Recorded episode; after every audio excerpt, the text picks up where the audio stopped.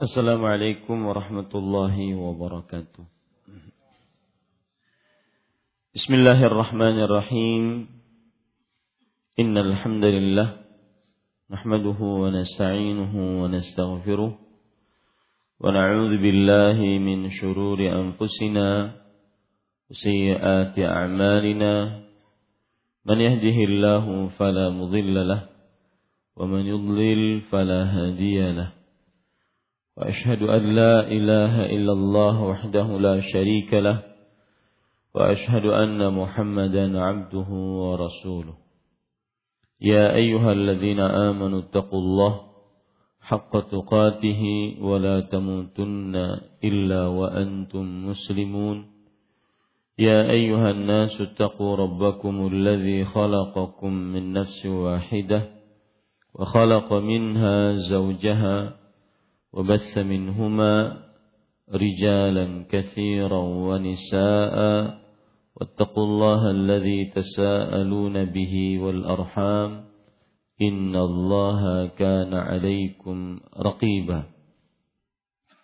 يا أيها الذين آمنوا اتقوا الله وقولوا قولا سديدا يصلح لكم أعمالكم ويغفر لكم ذنوبكم ومن يطع الله ورسوله فقد فاز فوزا عظيما أما بعد فإن أصدق الحديث كتاب الله وأحسن الهدي هدي محمد صلى الله عليه وعلى آله وسلم وشر الأمور محدثاتها وكل محدثة بدعة وكل بدعة ضلالة wa kulla dhalalatin finnar.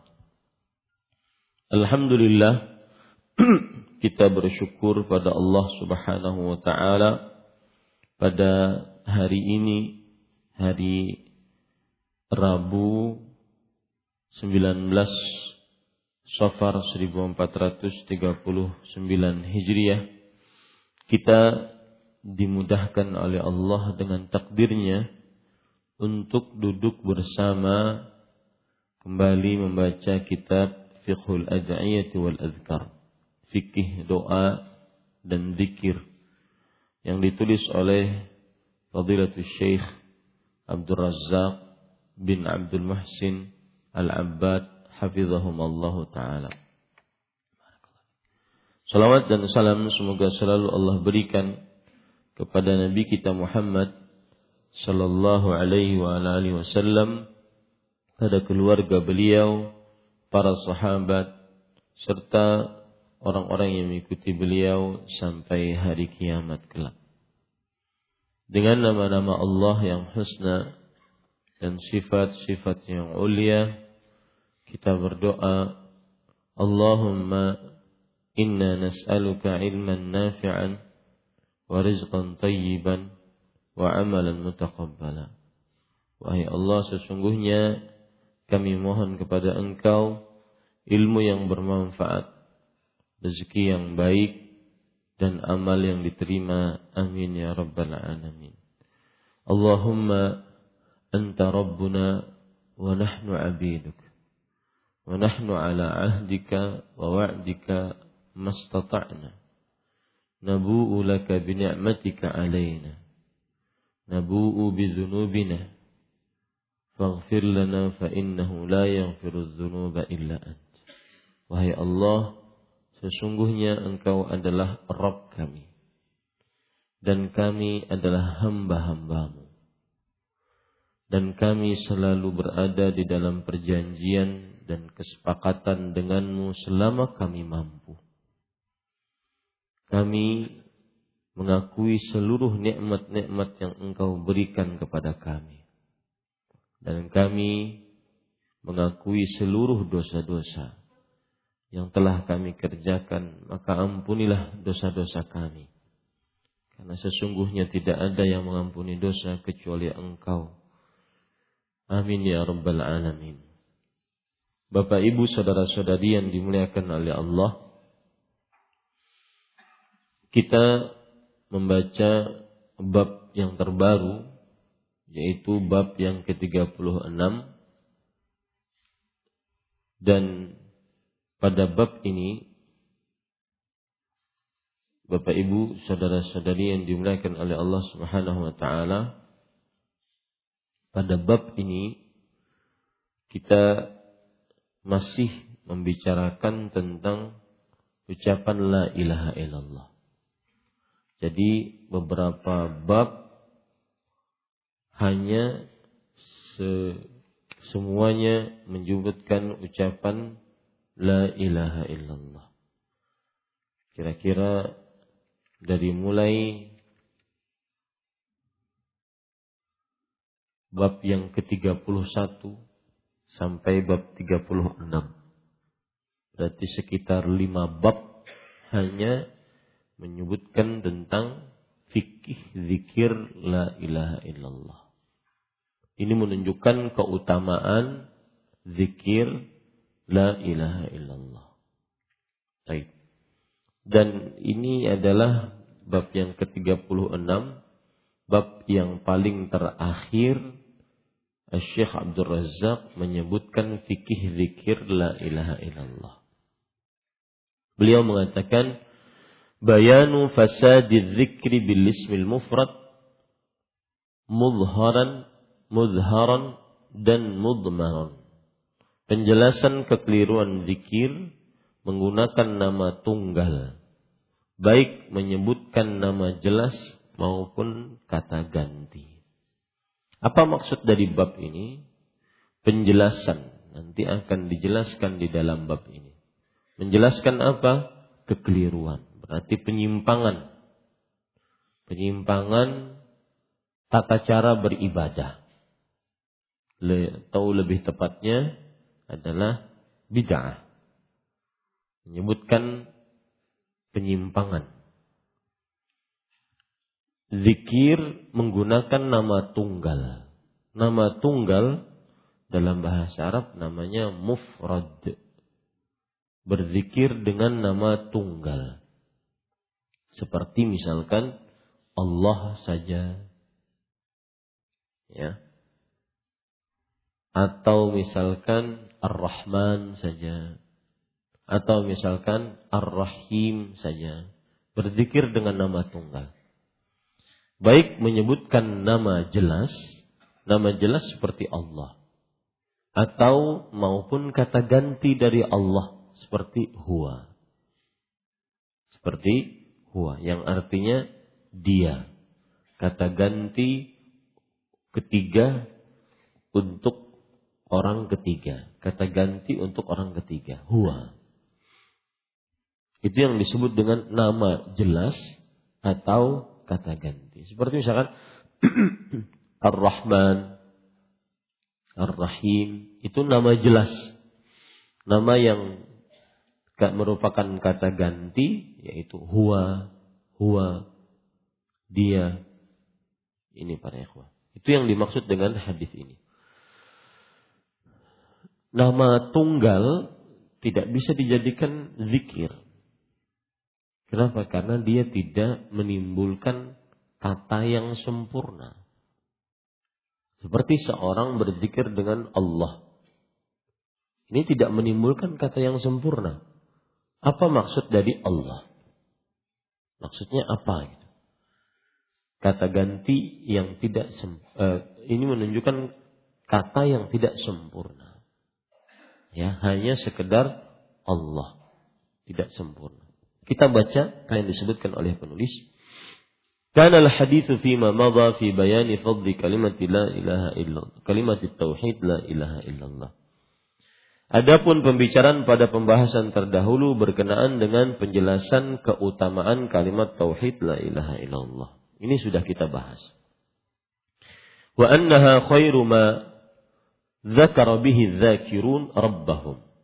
Bahwa ia, yaitu kalimat la ilaha illallah, adalah sebaik-baik zikir yang digunakan orang-orang berzikir terhadap Rabb-nya. Makanya lima bab khusus menyebutkan tentang la ilaha illallah. Karena dia sebaik-baik zikir. Ini juga, ini juga sudah kita bahas. Wa afdalu ma lahajat bihi alsinatuhum. Dan seutama-utama yang diucapkan lisan-lisan mereka. yang diucapkan oleh lisan-lisan mereka. Wahia kalimatun yasirun lafzuha. Dan ia adalah, yaitu la ilaha illallah, kalimat yang mudah lafadznya. Azimun ma'naha, dan agung maknanya. Ini juga sudah kita bahas apa makna la ilaha illallah. Kemudian betapa agungnya la ilaha illallah. Wa hajatul ibadi ilaiha hiya a'zamul hajat. Kebutuhan manusia terhadapnya, yaitu terhadap la ilaha illallah, merupakan kebutuhan yang paling tinggi. Lebih tinggi dibandingkan dia makan, minum, berpakaian. Karena la ilaha illallah adalah pondasi dasar. Wa daruratuhum ilaiha hiya a'zamud darurat. Bahkan kebutuhan dan kepentingan mereka kepadanya lebih besar dibanding eh, paling besar. Kepentingan mereka terhadapnya merupakan kepentingan yang paling besar. Kemudian penulis mengatakan wa darur bal inna hajatahum wa daruratahum ilaiha a'zamu min hajatihim wa daruratihim ila ta'amihim wa syarabihim wa libasihim wa sa'iri syu'unihim. Bahkan kebutuhan dan kepentingan mereka kepadanya, yaitu kepada la ilaha illallah, lebih besar daripada kebutuhan dan kepentingan mereka terhadap makan, minum, pakaian, dan urusan-urusan mereka lainnya. Baik. Kita lanjutkan. Kemudian, وَلِمَا كَانَ بِالنَّاسِ بَلْ بِالْعَالَمِ كُلِّهِ مِنَ الضَّرُورَةِ إِلَىٰ لَا إِلَهَ إِلَى اللَّهِ مَا لَا نِهَايَةَ لَهَا وَلَا حَدَّ kanat min aktsaril adzkari wujudan. Oleh karena manusia, bahkan alam seluruhnya, bukan hanya sekedar manusia, bahkan jin, bahkan makhluk-makhluk hidup selain manusia, alam seluruhnya memiliki kepentingan terhadap la ilaha illallah sampai tidak ada penghabisan dan tidak pula ada batasan. Mereka sangat membutuhkan la ilaha illallah tersebut dan tidak ada penghabisan dan tidak ada pula batasan. Maka ia menjadi zikir yang paling banyak keberadaannya. Paling banyak keberadaannya di tengah kaum muslimin, di tengah manusia, bahkan di tengah alam semesta. Kemudian penulis mengatakan wa aisaruha husulan, dan paling mudah didapatkan. Wa a'zamuha ma'nan, paling agung maknanya. Wa ajalluha makanatan, dan paling terhormat kedudukannya. Wa ma'a hadza kullih, meski demikian, illa anna ba'dal awam wal juhala wal juhali ya'diluna anha. Sebagian orang yang awam dan bodoh berpaling darinya. Sudah sudah mengetahui ucapan la ilaha illallah itu ucapan paling utama, paling tinggi kedudukannya, paling besar, paling agung maknanya. Tapi sebagian orang awam dan orang bodoh, ini bahayanya kebodohan, malah berpaling dari ucapan la ilaha illallah tersebut. Ini bahayanya kebodohan. Imam Ibnu Qayyim Al-Jauziyyah mengatakan al-jahlu da'un qatil. Kebodohan adalah da'un qatil, penyakit yang mematikan. Ya. Ini hati-hati kebodohan. Ali bin Abi Thalib pernah berkata, kafa bil ilmi syarafan. Cukup ilmu itu sebagai kemuliaan. Man la yuhsinuhu yuridu an yamdahahu ilai wa nusiba ilai. Siapa yang tidak berilmu, dia ingin dikatakan sebagai orang berilmu dan senang kalau disebut sebagai orang berilmu, padahal dia tidak berilmu. Itu cukup ilmu itu sebagai kemuliaan. Ya. Ilmu itu cukup sebagai kemuliaan. Siapa yang tidak pintar mengaku pintar, itu cukup ilmu itu sebagai kemuliaan. Siapa yang tidak berilmu senang dikatakan sebagai orang berilmu. Ya. Disinilah letaknya bahayanya kebodohan dan utamanya keilmuan. Kemudian penulis mengatakan, berpaling dan menuju yang sarifuna ila da'awatin mubtada'atin wa azkarin mukhtara'atin. Laisat fil kitabi wala fis sunnah wa laisat ma'thuratan an ahadin min salafil ummah. Menuju kepada doa-doa bid'ah. Bid'ah artinya sesuatu yang mengada-ngada dalam agama, yang serupa dengan syariat, tujuannya agar berlebih-lebihan dalam beribadah. Itu bid'ah. Ya. Sesuatu yang mengada-ngada dalam agama, yang menyerupai syariat, tujuannya agar berlebih-lebihan dalam beragama. Zikir-zikir yang diada-adakan. Artinya diada-adakan, belum ada contohnya dari Nabi Muhammad sallallahu alaihi wasallam. Yang tidak terdapat dalam Alkitab. Alkitab di sini maksudnya Al-Quran. Dan As-Sunnah. As-Sunnah di sini maksudnya adalah ajaran Rasulullah sallallahu alaihi wasallam. Tidak pula dinukil dari seseorang di kalangan salaf, generasi terdahulu umat ini. Kalangan salaf, generasi terdahulu yang dimaksud adalah para sahabat, para tabi'in, para tabi'ut tabi'in. Belum ada zikir tersebut. Ini akibat kebodohan. Ya, makanya kita senantiasa mengajak umat agar terus belajar dan belajar terus. Terus belajar dan belajar terus. Sehingga terlepas dari kebodohan yang menyebabkan penyimpangan. Kemudian penulis mengatakan, wa min dzalik, di antara hal itu adalah ma yaf'aluhu ba'dut turuqiyah min ahli tasawuf fi azkarihim. Apa yang dilakukan oleh sebagian pengikut tarekat dari kalangan tasawuf. Tarekat itu adalah salah satu istilah dalam ilmu tasawuf. Karena menurut ilmu tasawuf, agama dibagi menjadi empat tingkatan.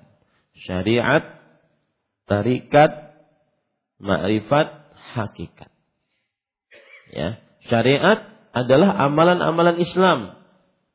Tarekat jalan yang menyampaikan mereka kepada ma'rifat, mengenal Allah. Kalau sudah mengenal, maka naik kepada derajat hakikat. Istilah ini belum ada di zaman Rasulullah sallallahu alaihi wasallam. Istilah ini belum ada di zaman Rasulullah sallallahu alaihi wasallam. Tetapi kalau seandainya istilah ini dimaknai dengan makna yang benar, maka tidak mengapa. Syariat yang dimaksud adalah syariat Nabi Muhammad sallallahu alaihi wasallam. Tarekat yang dimaksud adalah tarekat, yaitu jalan, tata cara beragama yang diajarkan oleh Rasul sallallahu alaihi wasallam, dipahami oleh para salafus saleh. Kemudian ma'rifat artinya mengenal Allah Subhanahu wa taala. Kemudian hakikat artinya mengetahui diri sendiri. Siapa dirinya? Dia adalah hamba Allah Subhanahu wa ta'ala. Tetapi sebagian orang menyimpang dari makna ini. Sebagian orang menganggap kalau sudah ma'rifat mengenal Allah, maka dia hakikat. Hakikat terhadap dirinya, artinya dirinya menyatu dengan Allah. Menjadi wahdatul wujud, bahwa dia adalah bagian dari Allah. Maka akhirnya ada ucapan, argumen, yaitu gugur kewajiban sholat, gugur kewajiban ibadah-ibadah, karena sudah hakikat. Ini tidak benar dan tidak diajarkan ilmu tersebut oleh Rasulullah sallallahu alaihi wasallam. Rasulullah sallallahu alaihi wasallam sampai akhir hayat beliau, beliau tetap mengerjakan syariat-syariat Islam. Meskipun beliau orang yang paling arif billah, paling mengenal Allah. Beliau bersabda, "Inni la atqakum wa akhsyakum lillah." Aku orang yang paling takut, paling uh, khasyah kepada Allah di antara kalian semuanya. Baik.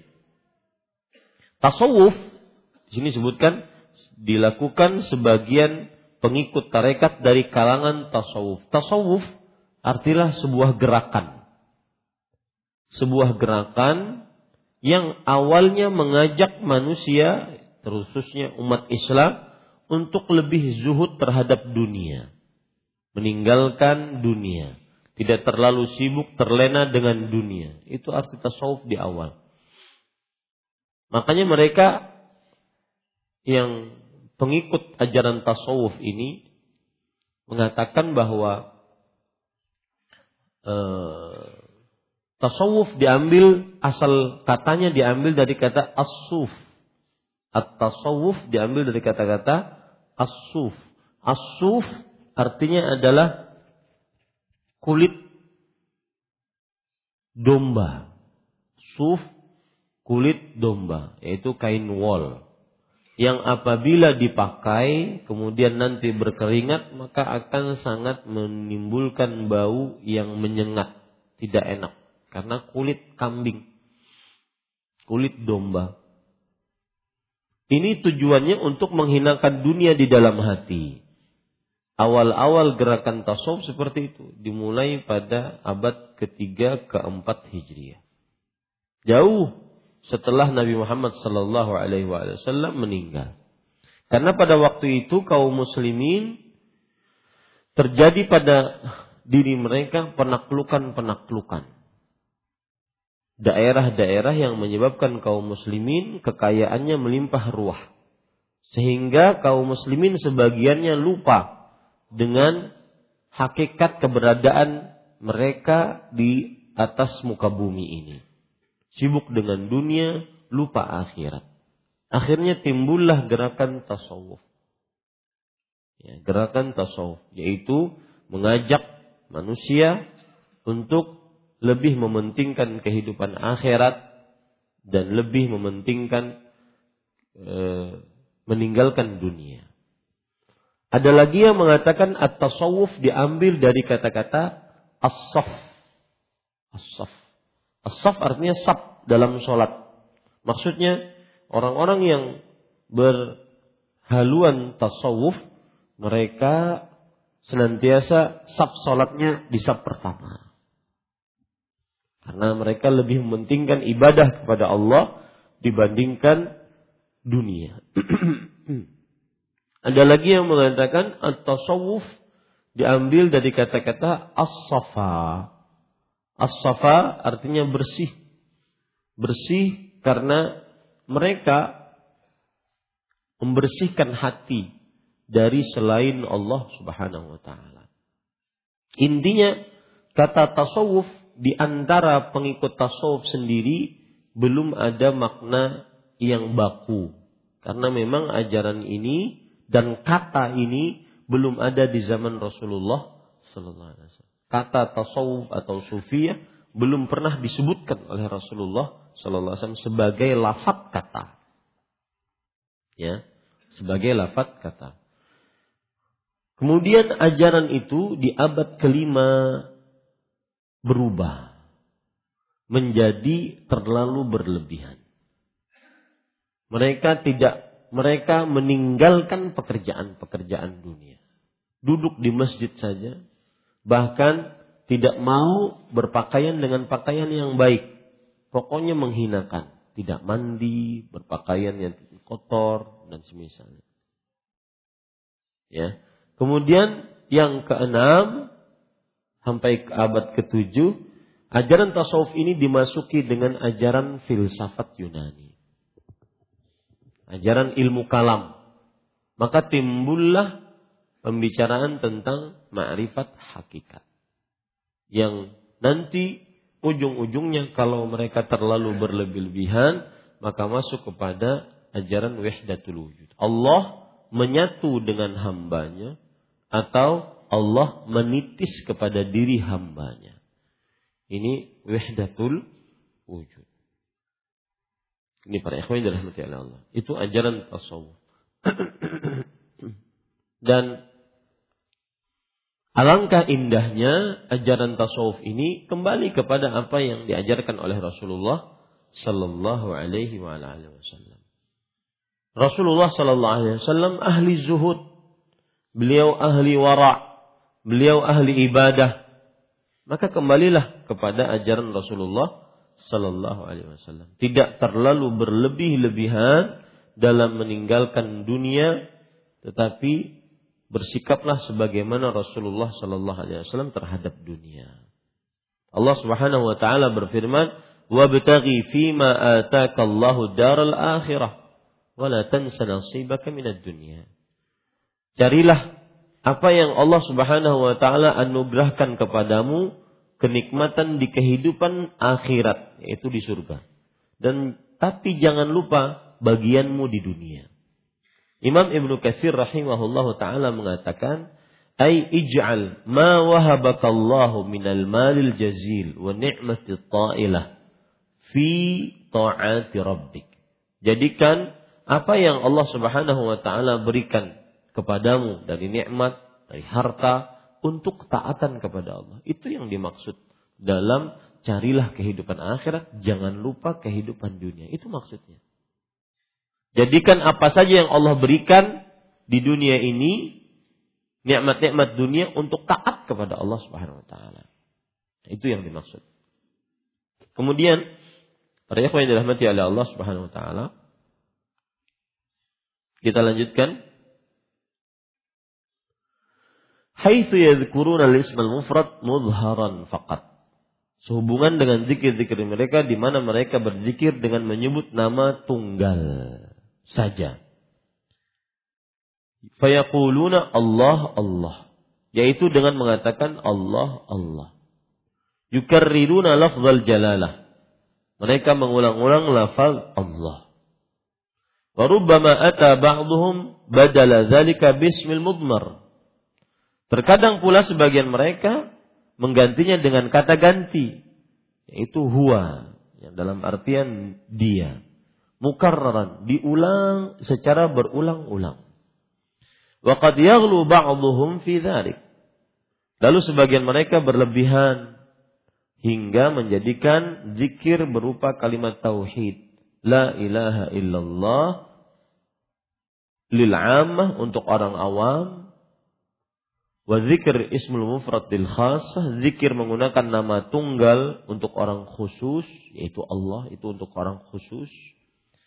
Kemudian wa zikr ismul mufrad mudmar li khassatil khassah, dan zikir menggunakan kata ganti untuk orang paling khusus. Ya. Jadi kalau zikirnya la ilaha illallah, maka menurut mereka itu untuk orang awam. Kemudian kalau zikirnya Allah, itu untuk orang khusus, ya, important person. Kalau zikirnya untuk orang yang khusus, khusus, V V I P, very important person, itu berarti adalah huwa. Nah, para ikhwah, sebelumnya saya ingin mengingatkan, ketika mendengar penjelasan ini, mohon ditanggapi dengan ini adalah sebuah nasihat. Bukan ingin menghinakan, memburukkan, bukan. Tapi tanggapi dengan hati yang teduh, yang lapang, yang lembut. Ini adalah sebuah nasihat. Dan agama dibangun di atas nasihat. Nabi Muhammad sallallahu alaihi wasallam bersabda, "Ad-dinun nasihah." Agama itu adalah intinya saling memberikan nasihat. Ya. Kalau seandainya beragama tidak saling memberikan nasihat, maka berarti agamanya akan hancur nantinya. Dan arti nasihat di sini adalah saling memberikan kebaikan. Makanya orang yang menasihati orang lain itu sebenarnya dia menginginkan kebaikan untuk orang lain tersebut. Nasihat artinya adalah iradatul khair lil mansuhilah. Keinginan baik untuk orang yang dinasihati. Nah, ketika kita menjelaskan kekeliruan berzikir dengan nama tunggal atau kata ganti, maka ini bukan berarti kerjaan kita hanya menyalah-nyalahkan orang. Tetapi ini adalah pemberi, proses pemberian nasihat. Diterima walhamdulillah, tidak diterima maka itu nanti kita berhadapan dengan Allah.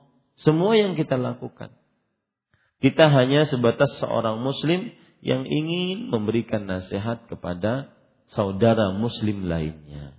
Jadi mohon diterima, didengarkan dengan lapang dada, didengarkan dengan hati yang tulus.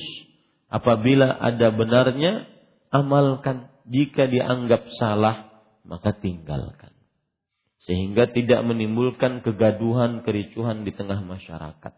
Bahwa pengajian-pengajian di Masjid Imam Syafi'i sering menyambati orang. Misalkan. Ini bukan proses sedang menyambati orang, tidak. Tapi proses memberikan nasihat. Ya. Karena kita khawatir keadaan yang kondusif seperti ini, ada provokator yang masuk, mereka menghasut warga sekitar, menjadi nanti tidak faham. Makanya kita harus jelaskan, ya. Dan memang berdakwah, resikonya berdakwah itu mendapatkan penentangan. Kalau yang didakwahkan itu adalah dakwah yang benar. Makanya waktu beberapa pekan yang lalu, bulan yang lalu kalau tidak salah, kita kumpul Ustadz sekalimantan, Ustadz dakwah sunnah kumpul sekalimantan di Grogot. Kumpul dari Kalsel, Tong, Tim Barat yang belum ikut waktu itu. Ada perkataan menarik dari Ustadz kita, kakak kelas ulun, Ustadz Zaini Sabri hafizahullah. Beliau mengatakan, dakwah apabila ditentang itu sebenarnya kita sedang merasakan bagaimana usaha dakwah yang dulunya dirintis oleh Rasulullah shallallahu alaihi wasallam. Jadi dan itu hanya sedikit dari yang beliau rasakan. Yang kita rasakan sedikit dari yang pernah beliau rasakan. Ya. Jadi sekali lagi saya ingin mengingatkan itu. Sebelum kita masuk kepada penjelasan tentang kekeliruan. Jangan sampai penjelasan ini nanti mendatangkan kericuhan. Nah, pengajian di Masjid Imam Syafi'i dianggap sebagai pengajian yang suka menyambati orang. Bukan. Tetapi ini sebatas penjelasan. Penjelasan tentang kekeliruan. Jika diterima, fabiha wa ni'mah. Jika tidak, qad addaitu alladhi kana alayya. Jika diterima, itulah yang kita harapkan. Kalau tidak diterima, tugas kita sebagai pendakwah sudah selesai. Dan alangkah indahnya kalau seandainya didiskusikan, dibicarakan dengan baik-baik, tidak mendatangkan kekerasan, kericuhan, demo, pembubaran, ya, penutupan, dan semisalnya. Baik. Para ikhwan yang dirahmati oleh Allah Subhanahu wa taala, penulis mengatakan tadi sebagian mereka berlebihan. Memang ini disebut kata-kata berlebihan. Iya. Kenapa?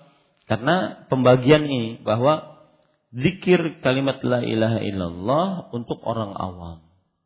Berarti ini zikirnya Rasulullah shallallahu alaihi wasallam. Karena Rasulullah shallallahu alaihi wasallam belum mengajarkan berzikir dengan kata tunggal. Baik yang jelas ataupun yang mudmar, yang tersembunyi, belum diajarkan oleh Rasulullah sallallahu alaihi wasallam. Kita baca sekarang. Penulis mengatakan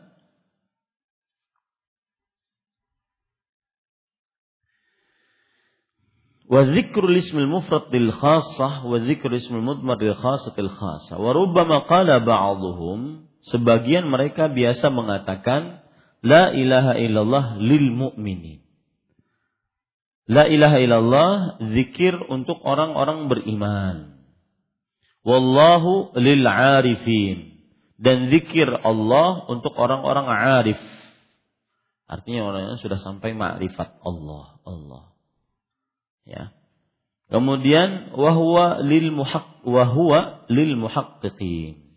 Dan zikir huwa dengan lafaz huwa, huwa, huwa atau hu, hu, ya. Itu untuk orang-orang yang telah mencapai hakikat. Fayufaddiluna bidzalika dzikran ismal mufrad mudhaharan atau dzikru mudmaran ala kalimat tauhid la ilaha illallah. Mereka lebih mengunggulkan zikir menggunakan nama tunggal atau kata ganti atas zikir menggunakan kalimat tauhid la ilaha illallah. Mereka lebih menggunakan zikir nama tunggal Allah Allah atau huwa huwa dibandingkan berzikir dengan mengucapkan la ilaha illallah allati wasafaha Rasulullah sallallahu alaihi wasallam bi annaha afdalul dzikr. Padahal Rasulullah sallallahu alaihi wasallam telah sifatkan sebagai zikir yang paling utama. Zikir yang paling utama yang disebutkan oleh Rasulullah sallallahu alaihi wasallam adalah zikir la ilaha illallah. Bukan Allah, bukan huwa. Ya. Ini penjelasan atau sanggahan pertama. Bahwa zikir la ilaha illallah yang paling eh, zikir yang paling utama adalah la ilaha illallah. Sebagaimana dijelaskan oleh Rasulullah sallallahu alaihi wasallam. Afdalu dzikri la eh, afdalu dzikri faqul ma qultu ana wan nabiyyuna min qabli la ilaha illallah. Zikir yang paling utama yang disebutkan olehku dan nabi-nabi sebelumku adalah ucapan la ilaha illallah. Ini zikir. Ini bantahan pertama, sanggahan pertama bahwa Rasulullah sallallahu alaihi wasallam mengajarkan kepada kita zikir yang paling utama la ilaha illallah. Kemudian beliau mengatakan, wa annaha afdalu ma qalahu alaihi salatu wassalam wa huwa huwa wan nabiyyuna min qablih. Dan bahwa ia, yaitu ucapan la ilaha illallah, adalah seutama-utama perkataan yang diucapkan oleh beliau dan para nabi sebelumnya. Nah, ini yang saya sebutkan tadi. Ya. Para nabi sebelumnya. Waqad sabaqa an marra ma'ana ba'dul ahaditsid dallah ala dzalik. Dan telah tetap telah berlalu pula bersama kita sebagian hadis yang menunjukkan akan hal itu, yaitu sebagian hadis yang menunjukkan bahwa seutama-utama zikir yang dizikirkan oleh nabi dan para sahabatnya adalah eh, oleh nabi dan nabi-nabi sebelumnya adalah ucapan Ucapan apa? La ilaha illallah. Sudah sudah kita pelajari itu. Hada ma'anna dzikr al-ismil mufrad mudharan atau dzikru mudmaran laysa bimasyru'in wala fi fil kitab wala fi sunnah. Wala huwa ma'thurun an ahadin min salafil ummah wa inna ma lahaja bihi qaumun min dhalalil mutaakhirin bila hujjatin wala burhan. Ditambah lagi, nah ini bantahan yang kedua. Ditambah lagi, menggunakan nama tunggal atau kata ganti tidaklah disyariatkan dalam Alkitab dan As-Sunnah. Nah, ini zikir nama tunggal dan nama ganti, ini nggak ada dalam Al-Quran dan Sunnah. Nggak ada. Ini bantahan yang kedua. Zikir itu tidak disyariatkan dalam Al-Quran dan Sunnah. Zikir dengan nama tunggal yang jelas ataupun dengan kata ganti. Tidak diterima dari seseorang di kalangan salaf umat ini. Akan tetapi ia hanya dimunculkan oleh suatu kaum di antara orang-orang sesat dan di generasi belakangan. Tanpa hujjah dan maupun burhan. Kata-kata sesat mungkin bisa menjadi pemicu uh, ujaran ujaran kebencian. Lebih baik dijauhi di antara orang-orang yang menyimpang. Ya, dari generasi belakangan, ya, dijauhi kata-kata sesat. di antara orang-orang yang menyimpang dari generasi belakangan tanpa hujjah. Hujjah itu artinya tanpa dasar hukum. Tanpa dasar hukum. Dan maupun burhan, tanpa penjelasan. Baik. Kita lanjutkan. Waqad fannada Shaykhul Islam Ibn Taymiyyah rahimahullah da'awa haulai fi dzikrimul muhdath hadza. Shaykhul Islam Ibn Taymiyyah, ulama Islam abad kedelapan Hijriah. Ya, terkenal dengan Shaykhul Islam karena disebut sebagai Shaykhul Islam karena beliau ulamanya umat Islam.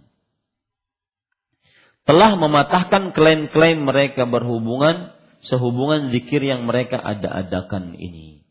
Wa bayyana fasada ma qad yatasabbatsu bi yatasabbatsuna bihi li nusratihi wa taqdirih. Beliau telah menjelaskan pula kerusakan apa yang mereka jadikan dalih untuk mendukung dan mengukuhkan zikir tersebut. Nah, sekarang kita baca ini. Qala rahimahullah. Beliau berkata, rahimahullahu ta'ala. Wa rubbama dzakara ba'dul musannifin fit tariq ta'zimu dzalik.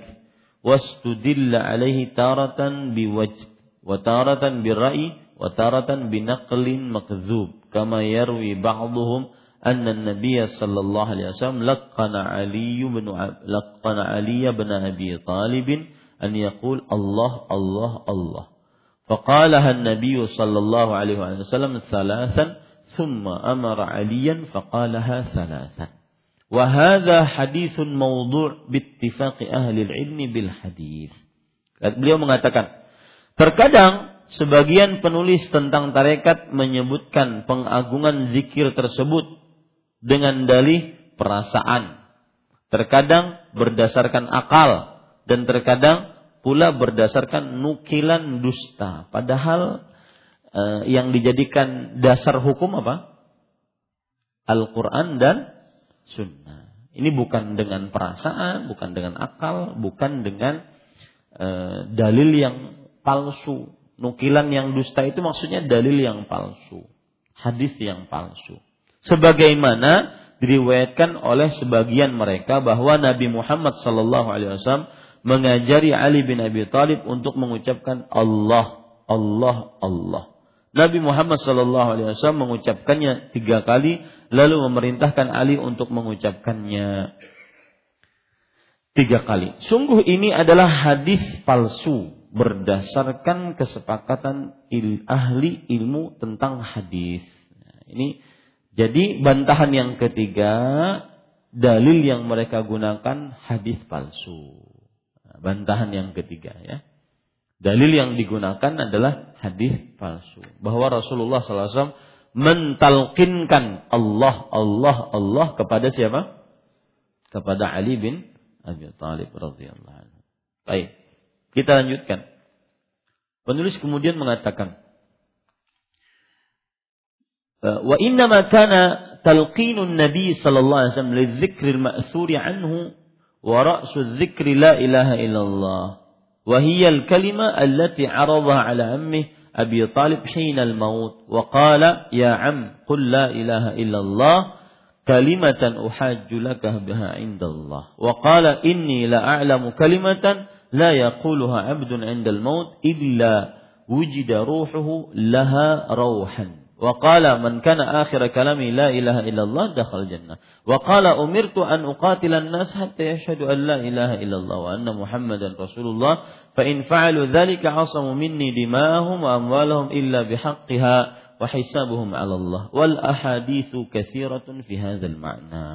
Lihat, hanya saja yang diajarkan Nabi Muhammad sallallahu alaihi wasallam adalah zikir yang telah dikenal, dinukil darinya. Ya. Lalu puncak dari zikir adalah la ilaha illallah. Dia adalah kalimat yang beliau tawarkan kepada pamannya Abu Talib ketika menghampiri kematian. Jadi bukan talqin yang disampaikan oleh Rasulullah, bukan Allah Allah Allah. Tapi talqin yang disampaikan oleh Rasulullah sallallahu alaihi wasallam kepada pamannya adalah ucapan la ilaha illallah. Seperti misalkan beliau bersabda, "Wahai paman, ucapkanlah la ilaha illallah." Bukan ucapkanlah Allah, bukan. Ucapkanlah la ilaha illallah. Satu kalimat yang aku jadikan pembelaan bagimu di sisi Allah. Beliau juga bersabda, sungguh aku mengetahui suatu kalimat yang tidaklah seseorang hamba mengucapkannya menjelang maut, melainkan ruhnya akan mendapatkan mendapati untuknya kehidupannya. Ini ucapannya la ilaha illallah, bukan apa? Bukan Allah Allah atau huwa huwa. Beliau juga bersabda, barang siapa akhir ucapannya la ilaha illallah, akhir ucapannya la ilaha illallah, niscaya dia masuk surga. Nah, ini. Jadi ucapannya la ilaha illallah. Nah, ini berarti bantahan yang keempat bahwa talqinnya Rasulullah sallallahu alaihi wasallam adalah ucapan la ilaha illallah. Talqinnya Rasulullah sallallahu alaihi wasallam ucapan la ilaha illallah. Lihat lagi. Beliau juga bersabda, aku diperintahkan untuk memerangi manusia hingga mereka bersaksi hingga mereka bersaksi apa? Allah Allah. Enggak, hingga mereka bersaksi la ilaha illallah. Ya, itu dia. Dan bahwa Muhammad adalah Rasulullah. Apabila mereka melakukan hal itu, niscaya darah-darah mereka, harta benda mereka terpelihara dariku kecuali karena haknya. Dan perhitungan mereka diserahkan kepada Allah. Hadis-hadis yang semakna dengan ini sangatlah banyak. Bahkan kalau kita lihat dari hadis ini, kalau orang cuma mengucapkan Allah, tidak tertahan harta dan darah mereka. Ini kalau seandainya ada orang non-muslim mengucapkan Allah, itu berarti dia belum masuk Islam. Karena yang dituntut bukan ucapan Allah, tetapi yang dituntut adalah apa? La ilaha illallah. Nah, ini ini bantahan yang keempat, ya, bahwa talqinnya Rasulullah sallallahu alaihi wasallam bukan Allah, Allah, Allah, tetapi talqinnya adalah apa? La ilaha illallah. Kemudian kita lanjutkan. Tsumma qala fa amma dzikrul ismil mufrad fala yusra' bihal. Kecuali kemudian beliau berkata, adapun zikir dengan menggunakan nama tunggal tidak disyariatkan dalam keadaan apapun. Walaysa fil adillati syar'iyyah ma yadullu ala istihbabih. Tidak ada dalam dalil-dalil syariat keterangan menunjukkan disukainya hal itu. Wa amma ma yatawahhamuhu ta'ifatun min ghaliti al-muta'abbidin fi qawlihi ta'ala qulillah thumma dharhum. Adapun anggapan sebagian ahli ibadah yang salah paham terhadap firman Allah, katakanlah Allah, lalu tinggalkan mereka. Wa yatawahhamuna anna al-murada qawlul hadza al-ism fa khata'un wadhih. Artinya, maka sungguh itu, dan mereka mengira yang dimaksudkan adalah mengucapkan nama ini. Jadi kan ada ayat yang berbunyi kulillah, ucapkanlah Allah. Nah, mereka mengatakan ini loh dalilnya, ucapkanlah Allah, ya. Mereka mengira yang dimaksud itu adalah mengucapkan nama ini. Maka sungguh itu adalah kekeliruan yang nyata. Kekeliruan yang nyata. Walau tadabbaru ma qabla hadza tabayyana muradul ayah. Sekiranya mereka mencermati ayat sebelumnya, niscaya akan jelas apa yang dimaksud. Ini kaedah sepertinya dalam dalam agama. Apabila ada pelaku bid'ah mengamalkan amalan bid'ah dan berdalil dengan sebuah dalil, maka dalil itu juga yang bisa membantah mereka. Ya, dalil itu juga yang bisa membantah mereka. Sama ayat ini coba perhatikan, ya.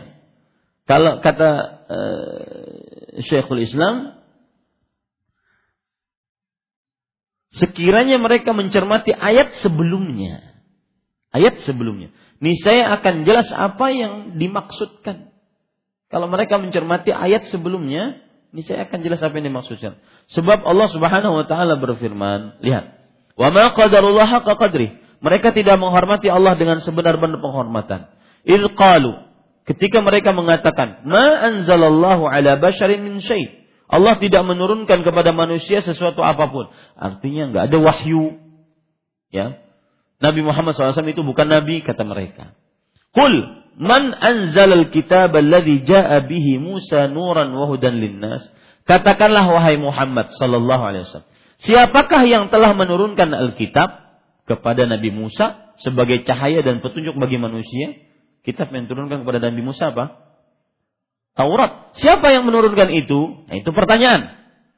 Taj'aluna qaratisa tubduna wa tukhfuna katsira. Lalu kamu jadikan ia sebagai lembaran-lembaran, sebagiannya kamu tampakkan dan sebagian lain kamu sembunyikan. Yahudi begitu. Taurat yang sesuai dengan hawa nafsu mereka mereka tampakkan, yang tidak sesuai mereka sembunyikan. Ya, siapa yang menurunkan kitab itu? Maka kemudian Allah Subhanahu wa taala, "Wa 'allimt wa 'ullimtu ma lam ta'lam antum wa la aba'ukum." Dan diajarkan kepada kalian apa yang diketahui oleh kamu dan bapak-bapak kamu.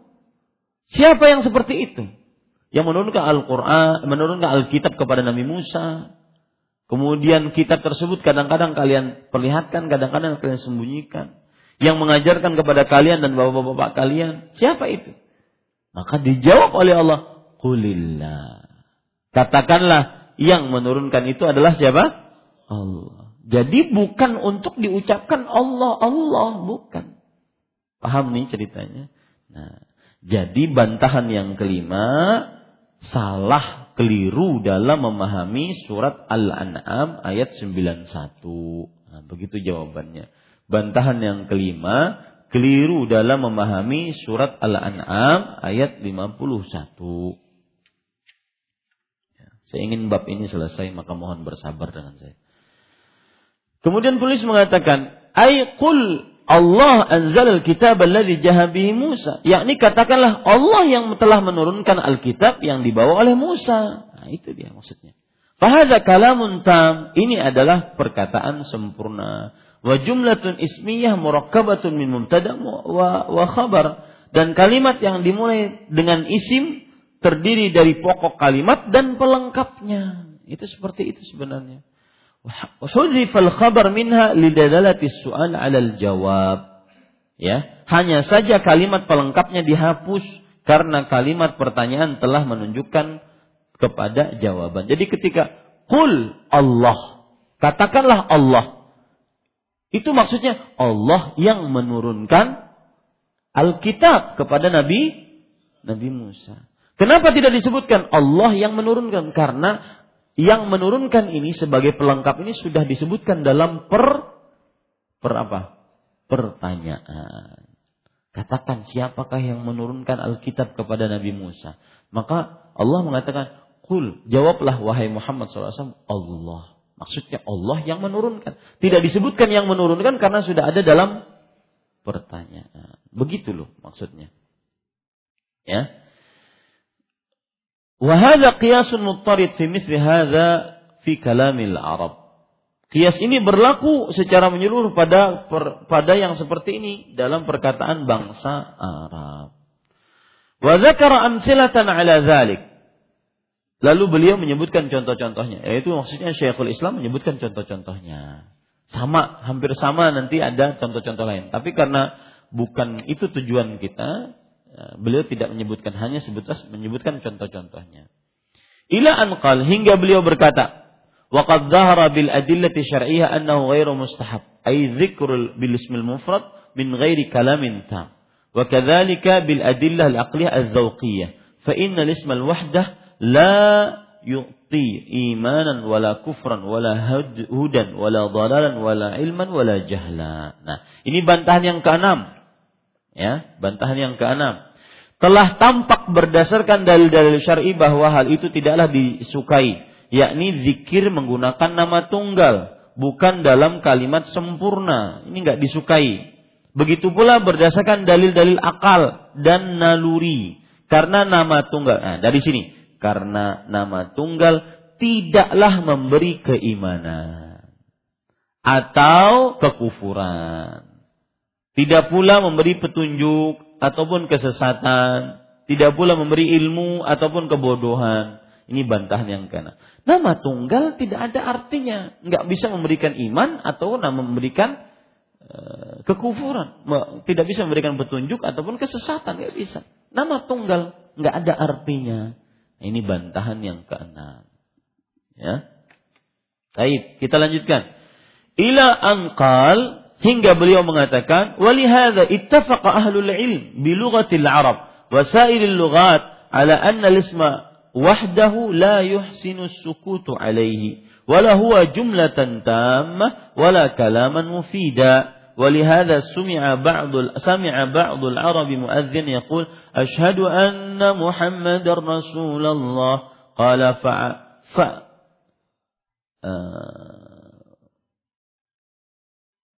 فعل ماذا؟ فإنه نصب الاسم صار صفة والصفة من تمام الموصوف فطلب بصحة طبعة الخبر المفيد ولكن المؤذن قصد الخبر ولا حن.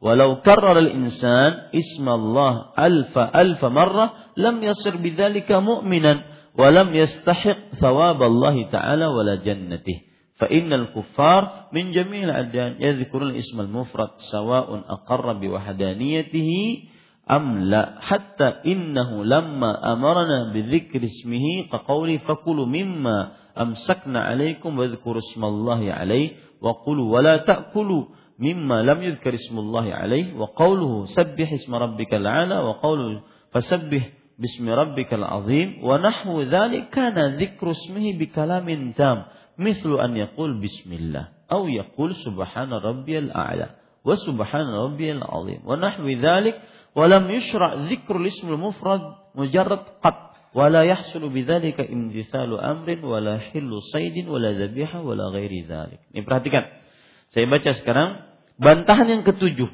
Hingga beliau mengatakan, oleh karena itu pakar tentang bahasa Arab dan semua bahasa lainnya telah sepakat bahwa nama tunggal tidak layak bila tidak diberi penjelasan. Nah, ini bantahannya yang ketujuh. Nama tunggal tidak layak diucapkan kalau tidak diberikan penjelasan, karena nggak memberikan makna apa-apa nama tunggal itu. Ya, ia bukan kalimat sempurna serta bukanlah pembicaraan yang berfaedah, tidak menimbulkan makna, tidak menimbulkan penjelasan apa-apa. Itu dia. Atas dasar itu, ketika sebagian orang Arab mendengar seorang muadzin berseru, "Asyhadu anna Muhammadan Rasulullah." Aku bersaksi bahwa Muhammad yang Rasul Allah. Asyhadu anna Muhammadan Rasulullah. Jadi gini, saya harus nulis. Kalau kita lihat bahasa Arab, persaksian kita begini, asyhadu anna habis itu Muhammadan Rasul. Lihat, yang kita biasa ucapkan apa? Muhammadan Rasulullah. Pakai lu, Rasulullah. Aku bersyahadat bahwa Muhammad Sallallahu Alaihi Wasallam adalah Rasulullah. Nah, di sini para ikhwah yang dirahmati Allah, orang ini, si muadzin ini salah. Dia bukan mengucapkan Rasulullah, tapi Rasulullah. Aku bersyahadat bahwa Muhammadan Rasulullah. Muhammadan yang Rasulullah. Lalu apa? Apa ucapan setelahnya? Aku bersyahadat bahwa Muhammadan yang Rasulullah. Kira-kira, ini saya tuliskan ya. Bahwa Muhammad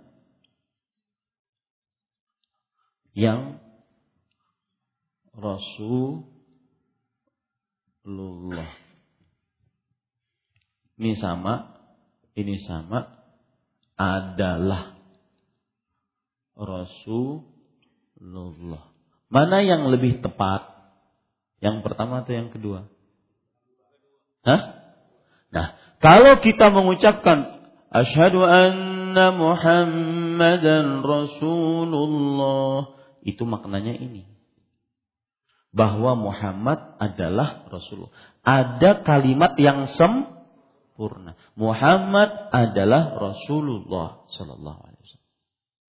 Tapi kalau kita mengucapkan, ya, asyhadu anna Muhammadan Rasulullah, bahwa Muhammad yang Rasulullah, seakan-akan ada kata yang belum tersambungkan. Paham maksud saya? Nah, ini salah. Orang salah dalam harokatnya saja jadi salah dia.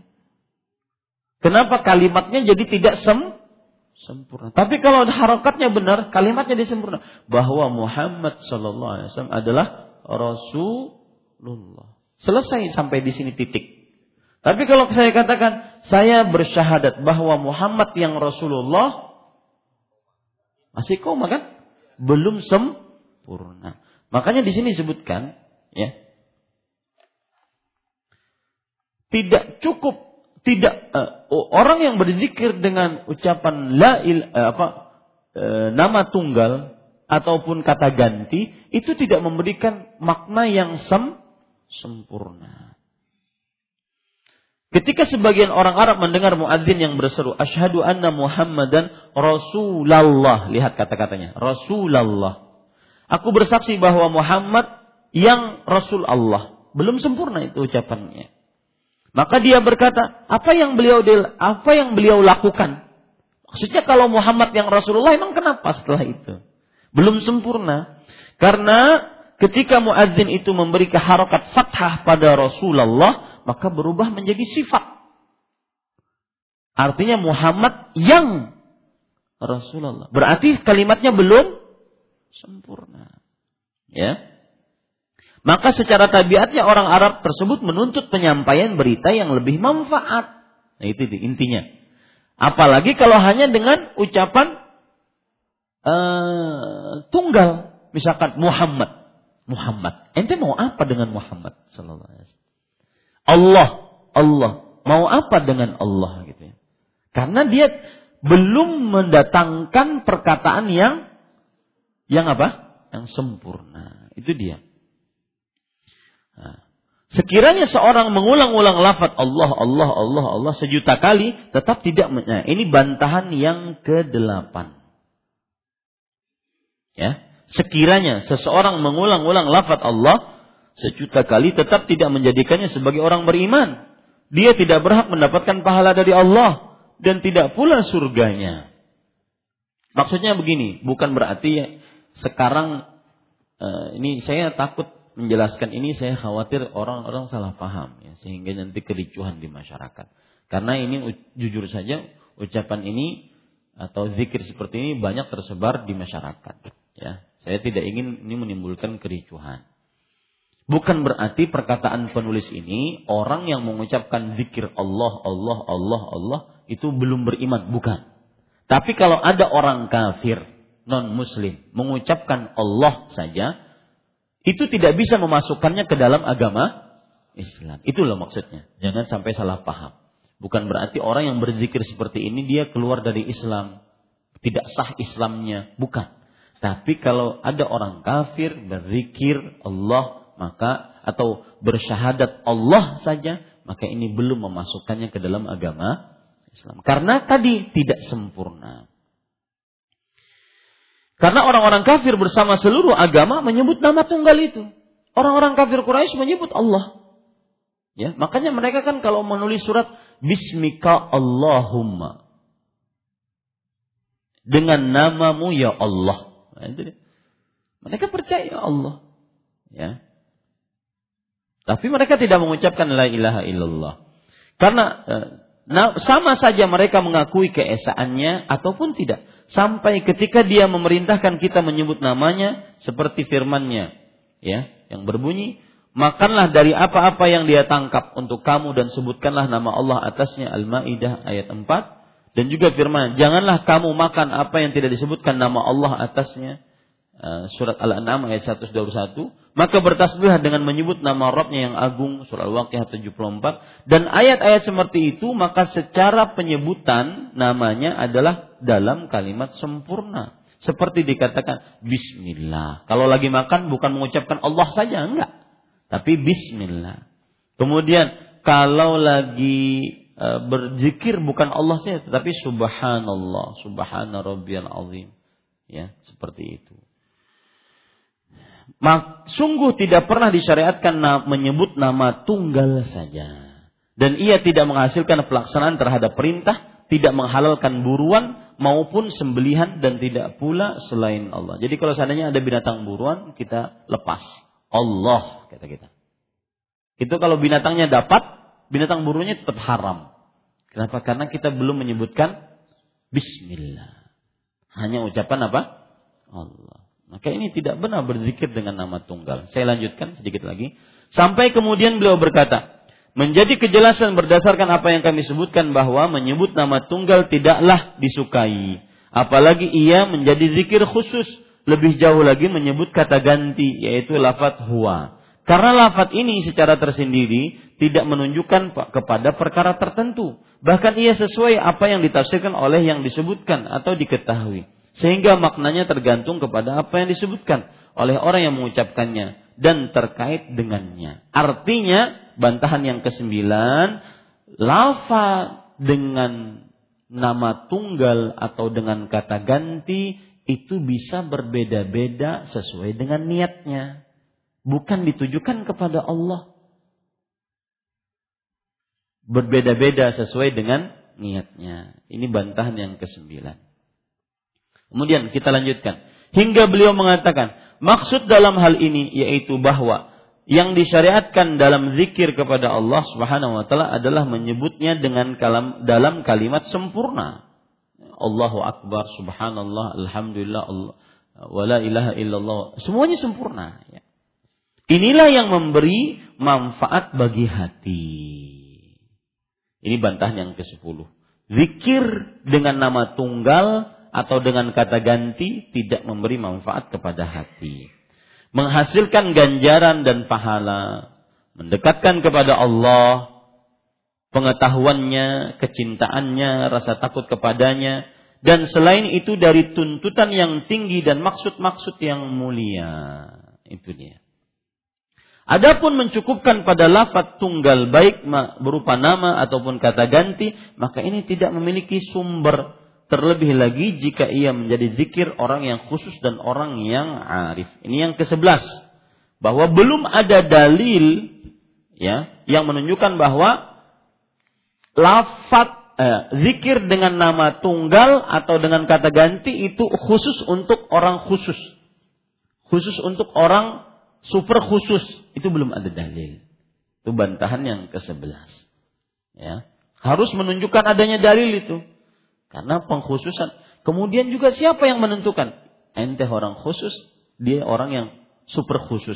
Siapa yang yang yang berhak menentukan itu? Kan nggak ada. Belum ada dalilnya. Bahkan ini adalah sarana mengarah kepada bid'ah dan kesesatan. Lihat, beliau bahasanya mengarah, tidak langsung kepada memvonis. Ya, mengarah. Ya. Penghantar menuju gambaran-gambaran yang rusak yang merupakan kelompok ilhad, ateis, atau ittihad, ya, yang meyakini kesatuan Allah dan makhluknya. Nah, ini dia. Ya, seperti yang saya ucapkan tadi, inti dari agama ada dua pokok. Kita tidak menyembah kecuali kepada Allah dan kita tidak menyembah kecuali berdasarkan apa yang disyariatkan Allah. Nah, kita harus menyembah Allah. Beribadah kepada Allah, tapi dalam beribadah kita harus sesuai dengan contoh Rasulullah sallallahu alaihi wasallam. Dan kita menyembah kecuali berdasarkan apa yang disyariatkan Allah. Kita tidak menyembahnya di atas bid'ah. Demikian pernyataan beliau, di dalamnya terdapat penelitian dan penjelasan yang tidak meninggalkan ruang bagi keraguan dalam perkara itu. Sungguh kebenaran itu sangatlah nyata. Sudah, jelas sudah. Kalau sudah seperti ini, jelas, maka ikutilah. Sungguh getolnya mereka terhadap zikir-zikir yang diada-adakan ini, yang mana tidak memiliki sumber dalam agama Allah, tidak pula memiliki asas dalam syariatnya, serta mereka mening- sikap mereka meninggalkan zikir yang disyariatkan. Benar-benar menggelitik bagi seorang muslim untuk melontarkan pertanyaan-pertanyaan. Apakah yang mendorong mereka itu untuk berpaling dari petunjuk Nabi, meninggalkan sunnahnya, lalu menuju kepada perkara-perkara yang diturunkan oleh Allah, yang tidak diturunkan oleh Allah, penjelasan tentangnya, zikir-zikir yang tidak ada dalil dan penjelasan tentangnya dalam syariat. Kemudian meski demikian keadaannya, mereka mengagungkannya, membesarkan urusannya, seraya meremehkan urusan doa-doa nabawi, serta zikir-zikir yang disyariatkan, yang mana biasa diucapkan oleh penghulu seluruh ciptaan. yaitu Rasulullah sallallahu alaihi wasallam. Sebaik-baik para nabi dan utusan, imam dan tauladan, orang yang taat berzikir. Semoga salawat Allah dan salamnya serta keberkahannya dilimpahkan kepada beliau, kepada keluarganya, sahabat-sahabatnya semuanya. Nah, konsekuensi bid'ah begitu.